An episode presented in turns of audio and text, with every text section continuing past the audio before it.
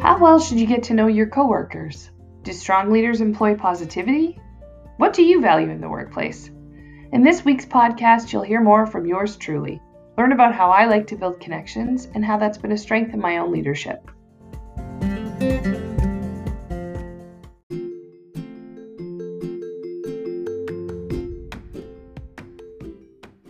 Hello, and welcome to Learn to Lead, the podcast, where we talk to leaders about how they lead, what they've learned, and what they recommend for our journeys towards becoming better leaders.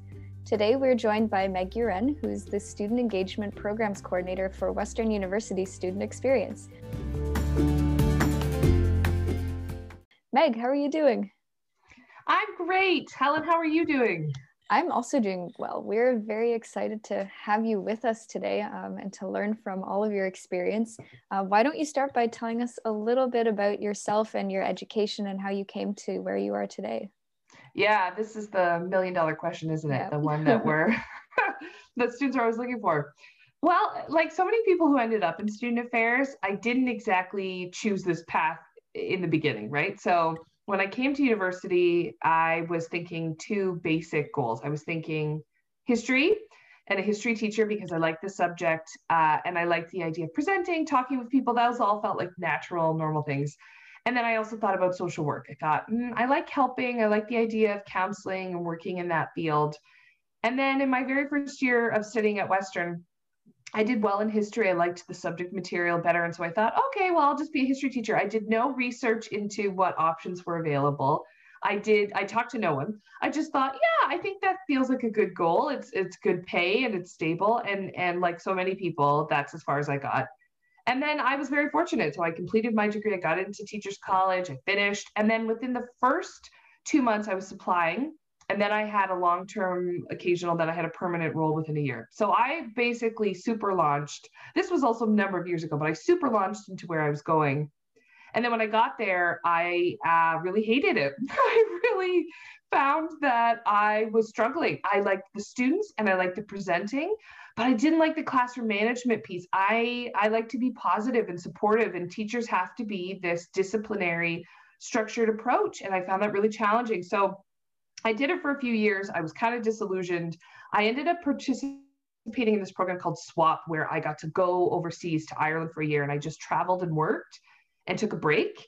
Uh, at the age of 27 and i felt like i can't go back to teaching it's not for me and so I, I gave up my family thought i was insane i gave up a full-time permanent teaching role and i decided to i sort of bounced around for a while i did some adult education for a while and then i finally ide- identified this field, career affairs or student affairs, because it's doing a lot of the same things. You're working with students, you get this opportunity to really make a difference, but you don't have to teach exclusively all the time. And so as I learned more about it, I thought that's for me. It's it's stable, it's predictable, but it's also unique in a lot of ways. And so uh, I sort of ended up here after many years of bouncing around and finding myself like so many people. Um, and then I just recently completed my master's of education as well, just because I like learning and I wanted to sort of add some more depth to my experience. But uh, that is a little bit about my long-winded, sorry, uh, career trajectory.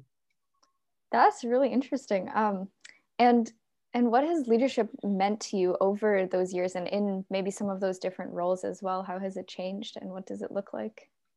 I think, like so many people, we get examples in our lives of people who do leadership the opposite way we want them to lead us.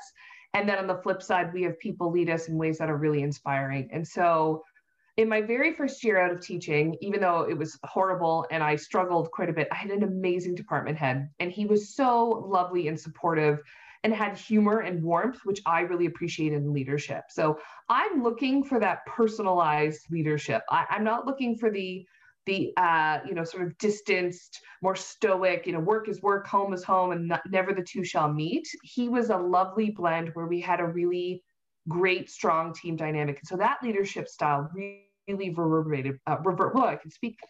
it really, it, I connected to it in a main way. But on the flip side, I've had leaders uh, as well who who lead in styles that I'm not, who are policy driven but uh, don't give a lot of context. People who make erroneous changes, you know, with very little consultation. So leadership for me, I've sort of honed, I steal strategies. This is what I think good mm-hmm. leaders do. They observe and work with lots of different people, and then they take bits and pieces and they apply it to their own leadership style. And so for me, who I've had, you know, now I have 17 years of professional experience working full time after university. And I've certainly worked with lots of people. And so I, I, take bits and pieces, whether it's how you structure a meeting, how you start, how you recognize employee engagement, and I apply it in my own life. And that's really been, been meaningful. So I've had bad leaders who teach me what not to do, and really strong leaders who, who I steal their good ideas from. Mm-hmm. And and which pieces have fit best with you? What would you say are your leadership strengths? I really value autonomy in my work and in my life. Um, and so I want the direction and the support of people around me. I'm also a really, I'm a talker. Helen, you know this uh, because we know each other quite well, but I tend to talk out and I need an opportunity to say, I don't always know what I'm thinking. And so if I talk to someone, I can really assess oh, this is kind of where I'm coming from and I need that platform. But I also really value someone who gives me autonomy, who trusts that I'm going to do the work that I'm going to need to do. And I'm so fortunate because my leadership team that I work with currently really employs that strategy. And so I find I myself give to other people, you know, I think a fair amount of autonomy and I want to talk to you, I want to support you. I kind of see myself as a coach. And anyone I'm leading, I want to be your coach. It's not disciplinarian. It's not meant to be punitive. It's meant to be what are we doing well? Tell me how I can help you. And then for me to think strategically about how I can empower that person to be the kind of leader they want to be. And I really appreciate it. And I also like connection and personalization. So, and I know it's not for everybody, but it works for me. And it's a strength of mine to, I want to know who I'm leading. Who are you as a person, right? What do you value? what do you do outside of work? And that doesn't mean we're going to be best friends. And although that would be great, um, it doesn't mean we're going to know each other in that way, but it does mean that I, I care about forming personal connections to the people I'm leading. I want it to feel like a really strong team approach. So uh, I use that. And then positivity. Positivity is one of my top mm-hmm. strengths. And I, I think, whenever possible, as an approach, let's focus as a leadership team. What are we doing well? Let's lean into those moments. And then on the flip side, things we're not doing well, we're going to address them, but we're going to come at it from a positive lens. And I, I think those, yeah, that's that's how I would describe my my style. And what would you say, just to dig a little deeper on those last two, what would you say are the benefits of being personal um, as a leader and creating those more intimate spaces, and then also the benefits of being positive? I think at the end of the day, when you think about motivation for work, right? What makes us want to get up and do work? Is it is it just pay? And it's fair enough if it is. For some people, at points in your life, you're going to work for a paycheck. But beyond that, why are you getting up? Why are you putting in the effort? What are you motivated by? And I've always found that for me, motivation really stems from a sense of engagement and connection. So being personal for me means that, uh, and I'm also a context person. I'm naturally curious about other people. So I, I kind of lean into that. So if you tell me, oh, yeah, I'm getting together and, and we're going to be going for a hike, I want to know, well, where are you going? And what do you have? And how did you get into that? And is it something you do with the family? So those strategies that I've employed really help me form good connections. And I think as a byproduct of that style, it's also immensely happened uh, or helped me in my career journey. So when I was in my uh, student placement roles where you're you know you're on site and you're doing it for your placement for teachers college i chatted and connected to everybody. I chatted to vice principals. I talked to other teachers. I volunteered. And so i naturally let that personability for me develop connections with other people. So when it came time for recruitment they go to people they know, people they've worked with, people they have a sense of. And so it's always helped propel me in my own career trajectory as well, because people want to work with people they know. Why take a risk on someone I don't know, right? Mm-hmm. Are you mm-hmm. going to be someone I like? Am I going to want to spend time with you? So personal, personable connection and, and that emotional side of it helps me, I think, create a sense of motivation because we're working together, but also it's all helped me in my other career journey and then the positivity piece, to me, positivity doesn't mean that I look at the world through these rose colored glasses, you know? Um, and certainly it's been a challenge in 2020 to be positive all the time. but I also find along that that positivity helps me focus on what I think we're doing well and how we can continue to do it. And so, positivity might be in a workplace scenario if it's um, a program that I'm running, highlighting, okay, these are our key areas that I think we have the most engagement. So, let's keep pushing those, let's keep refining those. And then for the pieces we aren't doing well, either finding someone else who can fill those gaps as part of positivity. So let's say there's a skill set I don't do particularly well as a leader. That doesn't mean as a team we can't do it. It's just perhaps something I'm not strong at. So how can I pull someone else in to fill that gap and sort of share the load? So um, yeah, I think that's that's how I've used those two. Yeah, that's great. I think you're you're absolutely right. We like to work with people we know, and we like to work with people who are positive. It makes all the work do better. Um, mm-hmm. And so over the years, what are what are some of the most impactful lessons that you have learned about leadership and maybe what experience or what leader taught you those things? I have a real bugaboo, it's an old expression, an old old-timey expression about leadership and gender because sometimes this is this is my observation okay as a leader i sometimes think people think leadership is a classic um, what i would probably call um, typically male stereotype. So a leader who's a little bit emotionally detached, not too invested, not too emotional, right? Someone who's definitive with decisions, someone who who you know leads with a singular-minded focus on what they're doing. And I see that happen again and again and again. And I've especially observed it in a lot of female colleagues I've worked with who step into leadership roles trying to figure out their style amongst it. So for me, one of the things I've really observed is that why can't a leader be silly at times? Why can't a, a leader use humor? Why can't a leader really prioritize group interaction and connection, right? Why can't a leader um, lead with empathy? Why can't that be a high function and, and feature as well as focused on getting to what we need to done, having accountability, all of those parts of it that I think we think in leadership roles. To me, I, I like the idea of maybe untraditional leadership. or I gravitate towards leaders who maybe come at it from a way that's a little bit less formal, but also effective. Because I, I, think you can have both. And I'm not saying in every instance, in every industry, certainly there's some challenges across the board but I, I'm especially interested as we have more, maybe it's because I have a seven year old daughter and I think about her going off into the world, but I'm really interested in her being a strong leader. And I've noticed that when she tries to be assertive and stand on her own two feet, she often can get some criticism or people expect her not to be as outspoken. And so leadership for me has really been influenced by gender lately. Maybe it's just where I'm at in my life, but um, and and I like this notion of of having a more relaxed form of leadership sometimes with still you know focusing on what we need to do well you have done a great job of not just learning but also teaching that lesson because that's one of the reasons i was so eager to work with you is you are someone i absolutely look up to as a leader and you do such a good job of incorporating humor and personality and still being so driven and confident so